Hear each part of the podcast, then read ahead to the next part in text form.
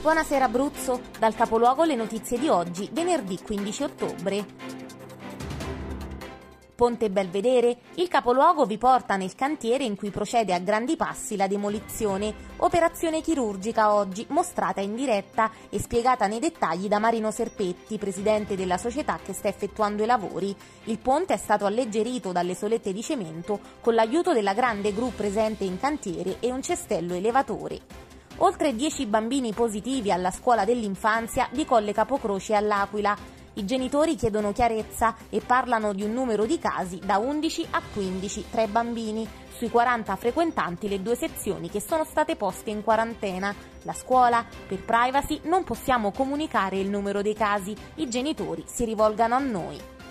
Omicidio-suicidio a Montesilvano, trovati morti un uomo e una donna nella loro abitazione di via Tagliamento. Una tragedia familiare. L'uomo era da poco rientrato nella sua abitazione dopo aver accompagnato il bambino della coppia a scuola.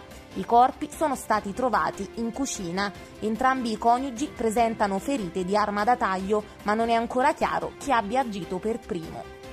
Auto in fiamme nel traforo del Gran Sasso. A bordo del veicolo tre passeggeri, fortunatamente illesi. Intervento record del personale antincendio di Strada dei Parchi. Entrambe le gallerie sono rimaste chiuse per circa mezz'ora.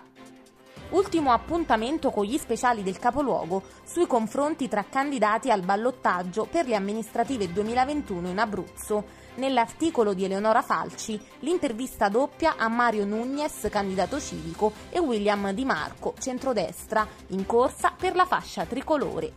Ed ora uno sguardo al meteo. Nel corso del weekend assisteremo ad un graduale miglioramento delle condizioni atmosferiche e ad un aumento delle temperature.